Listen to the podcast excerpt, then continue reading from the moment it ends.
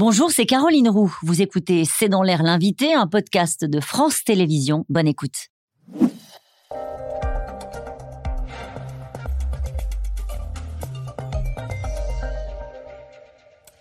Bonsoir à toutes et à tous, bienvenue dans C'est dans l'air. Mon invité ce soir est Gaspard Koenig. Bonsoir. Bonsoir. Merci d'avoir accepté cette invitation. Vous êtes philosophe, essayiste, parti pendant 2 mois, il y a 2 ans, sur les traces de Montaigne à cheval. Vous avez été éphémère candidat à la présidentielle. Vous voici de nouveau romancier. Je vous reçois car avec Humus aux éditions de l'Observatoire, vous signez un des livres événements de cette rentrée littéraire. D'ailleurs, Humus, c'est un roman ou alors il faut le ranger dans la catégorie épopée philosophique, pamphlet contre les élites, la bureaucratie française, la tech, les écolos idéalistes, les écolos opportunistes, les écolos anarchistes. Je pense que c'est vraiment un roman parce que précisément il n'y a pas de message, c'est pas dirigé contre tel ou tel. Après forcément ça croque les travers de la société française et je pense de tous les milieux et tout le monde en prend pour son grade parce que c'est un peu ce que fait un romancier. Mais contrairement à un essai, il n'y a pas un message structuré avec une analyse. Finalement c'est facile de défendre des idées et c'est plus périlleux et plus risqué de mettre en scène des personnages qui confrontent leurs propres idées au réel et qui se retrouvent avec des ambiguïtés, des paradoxes. Vous avez l'impression de prendre plus de risques en écrivant à Humus que d'autres essais où vous portiez un propos marqué. Je pense parce qu'encore une fois, structurer une idée, finalement, on sait où on va, on est sur des rails. Alors qu'un roman, on peut rater un personnage, on peut rater une scène, et puis forcément, c'est plus direct, et on se met plus en scène aussi. Vous mettez en scène en tout cas 2 personnages, Arthur et Kevin, 2 amis agronomes qui se rencontrent lors d'un cours sur les lombriques, sur les vers, et qui se lancent au chevet d'une planète malade. Vous m'arrêtez si le pitch ne vous convient pas. Merci. Ce livre, c'est l'itinéraire contrarié de 2 jeunes qui veulent sauver le monde, c'est ça ? Ils veulent d'abord sauver les sols. Et ils ont conscience du problème écologique comme un peu tout le monde dans leur génération, ni plus ni moins. Et puis, après, on peut aborder le problème écologique par 1000 facettes différentes, le climat, les ours polaires, les abeilles, et eux, c'est les vers de terre. Ils s'aperçoivent que la disparition des vers de terre, c'est la disparition des sols. La disparition des sols, c'est la disparition de l'humus. L'humus, c'est ce qui fait notre humanité. D'ailleurs, le mot « homme » vient de « humus ». Et c'est ce qui fait l'ensemble de la vie sur Terre, parce que sans un sol qui est lui-même fertile, eh bien on se retrouve avec un sol qui devient une étagère sur laquelle on verse des engrais, du gaz russe transformé pour retirer ensuite. Et on découvre que c'est un enjeu environnemental, ce qu'on ne savait pas, la géodrillologie. Géodrillologie. Voilà, la science des vers. La science des vers, parce que les vers de terre sont quand même la première biomasse au monde. C'est-à-dire que si vous les mettez sur une balance, ils sont plus lourds que l'ensemble des autres animaux terrestres réunis. Et ce sont eux, en fait, qui labourent les sols. Mais vous avez découvert cette passion pour les vers en écrivant ce livre, parce que c'est vrai que dans ce livre, l'un veut changer le monde, en tout cas les sols, en mettant en place du lambris-compostage, c'est-à-dire des lignes de vers qui mangent, qui éliminent les déchets. L'autre veut redonner vie à la terre, grâce, encore une fois, à des vers. L'argent et le système d'un côté, le rejet du système de l'autre. Le point de départ, une conférence donc sur cette discipline. Vous êtes devenu, au fil du livre, un spécialiste de cette discipline. Vous allez même dans le détail sur leur mode de reproduction. Ça prend plus d'un chapitre. C'est passionnant, oui. C'est passionnant, du coup. J'ai voulu faire un roman très réaliste. Et donc, je me suis vraiment documenté avant de commencer à écrire.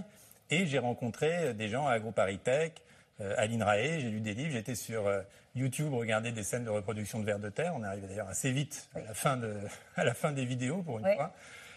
Et donc les héros eux-mêmes découvrent cette matière, si je puis dire, mais chacun le prend. Au début, c'est un peu les mêmes. Et puis chacun prend un angle très différent et chacun se laisse porter. L'un vers effectivement l'investissement, le capitalisme vert, l'autre vers une radicalisation de plus en plus politique. Et on voit que leurs itinéraires divergent, puis se recroisent, puis se détricotent à nouveau.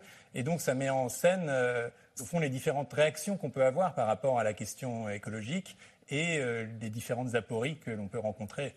Alors vous écrivez, certains doivent payer pour leur nom. Kevin, lui, a vengé son prénom et tous ceux qui le portent. Parce que dans ce livre, il y a aussi ces 2 personnages qui sont pas forcément issus du même milieu. Un est bourgeois, un autre est limousin, un parisien et un qui vient de cette France rurale. Cette lecture sociale, elle est assez présente dans le livre. C'est un livre sur l'ascension ou le déclassement, les deux.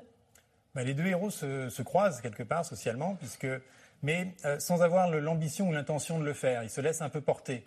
Le premier, donc le Limougeot qui monte à Paris et puis qui petit à petit se laisse entraîner dans ces histoires de start-up et puis d'investissement. Puis c'est quelqu'un qui tout réussit sans vraiment le vouloir, qui est un personnage un peu hors du commun, un peu exceptionnel, qui est au fond un vagabond qui reste sur la vague, qui voit jusqu'où elle le porte.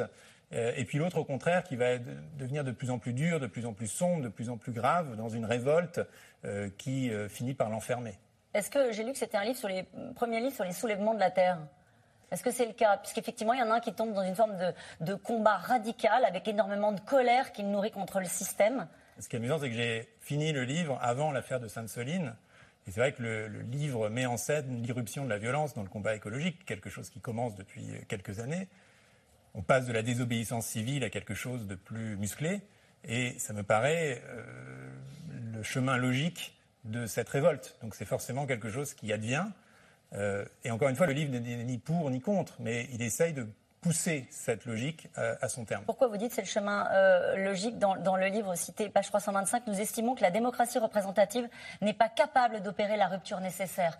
La suite logique de la lutte pour sauver la planète, c'est une forme de radicalisation parce que les institutions telles qu'elles sont aujourd'hui ne le permettent pas. C'est ça que vous pensez ?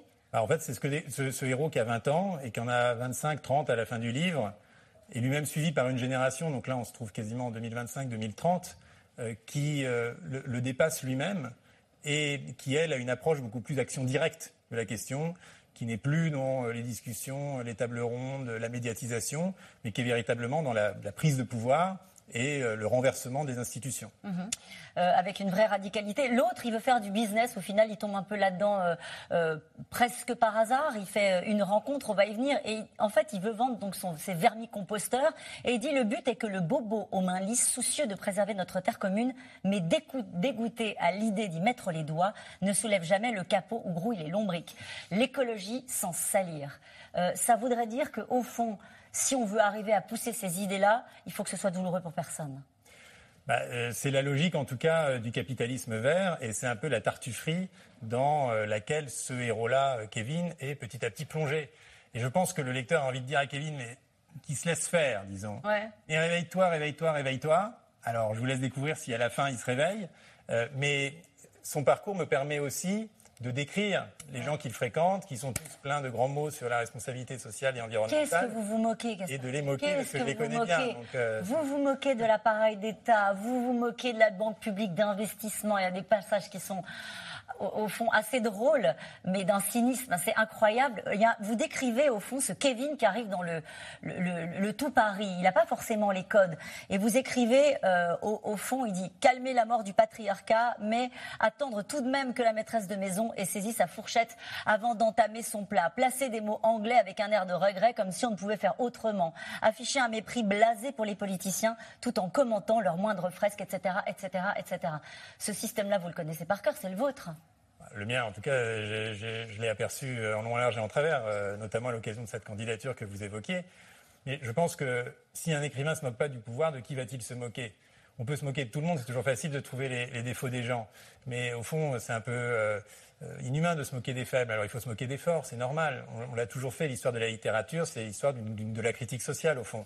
Et aujourd'hui, tous ces gens qui se réclament du climat, de l'environnement, qui ont toutes ces grandes belles paroles et qui prennent l'avion pour aller faire des conférences, c'est vrai que c'est une tartufferie qui est assez insupportable et qu'il est légitime d'exposer. Vous continuez à vous moquer aussi de la tech.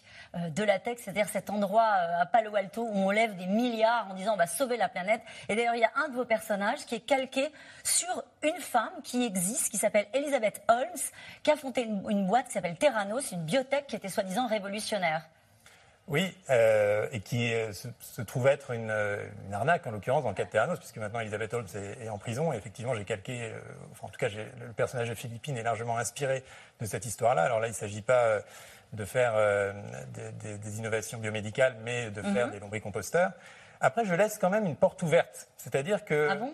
Oui, je laisse une porte ouverte, c'est-à-dire que... Je ne vais pas raconter la fin du livre, mais quand on le ferme, on se dit, le combat écologique, par quel bout on va le prendre ? Mais finalement, cette entreprise qui est une arnaque, qui est dévoilée comme telle, il se pourrait qu'elle continue à exister, je n'en sais rien. Et donc, dans les deux stratégies des deux héros, l'un par, disons, le capital, en disant, l'argent est là, on va s'en servir, et puis tous ces gogos-là, finalement, on va...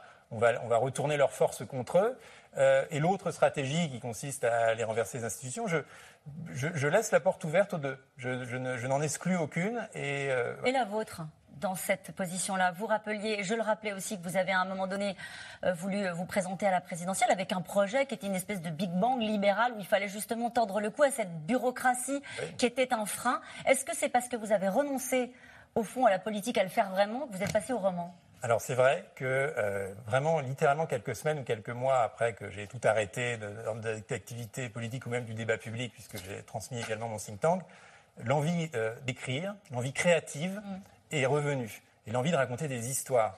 Et des histoires où, bien sûr, on raconte beaucoup de choses de ce qu'on pense, mais où, finalement, on se laisse aller aussi à exagérer ses propres propos, à les noyer dans quelque chose de plus vaste que soi, de plus vaste même que le domaine des idées. Et au fond, ce genre, le genre romanesque, je le trouve plus puissant, plus noble. Et c'est vraiment là-dessus que j'ai envie de continuer. Ça ne veut pas dire qu'il n'y aura pas de retour à la politique. Ça ne veut pas dire que... Justement, pas du tout. Pas du tout. Peut-être par un autre biais. En tout cas, merci pour ce Humus publié aux éditions de l'Observatoire, qui est un des livres événements de la rentrée, avec ce qu'il faut de distance sur les errements parfois de notre époque, qui donne un livre caustique, drôle et assez puissant. Merci beaucoup Gaspard Koenig d'avoir été mon invité. Dans un instant, on retrouve les experts de C'est dans l'air. Nous allons évoquer un sujet qui vous intéresse aussi, j'en suis sûre. L'Inde et la Chine, la tension monte. Est-ce que ça peut déraper ? C'est la question que nous posons ce soir. À tout de suite. Merci d'avoir écouté C'est dans l'air. Comme vous le savez, vous pouvez désormais écouter l'intégrale, mais aussi l'invité ou vos questions à nos experts. Tous ces podcasts sont disponibles gratuitement sur toutes les plateformes de streaming audio. Et pour le replay vidéo, c'est sur France.tv, bien évidemment. À bientôt.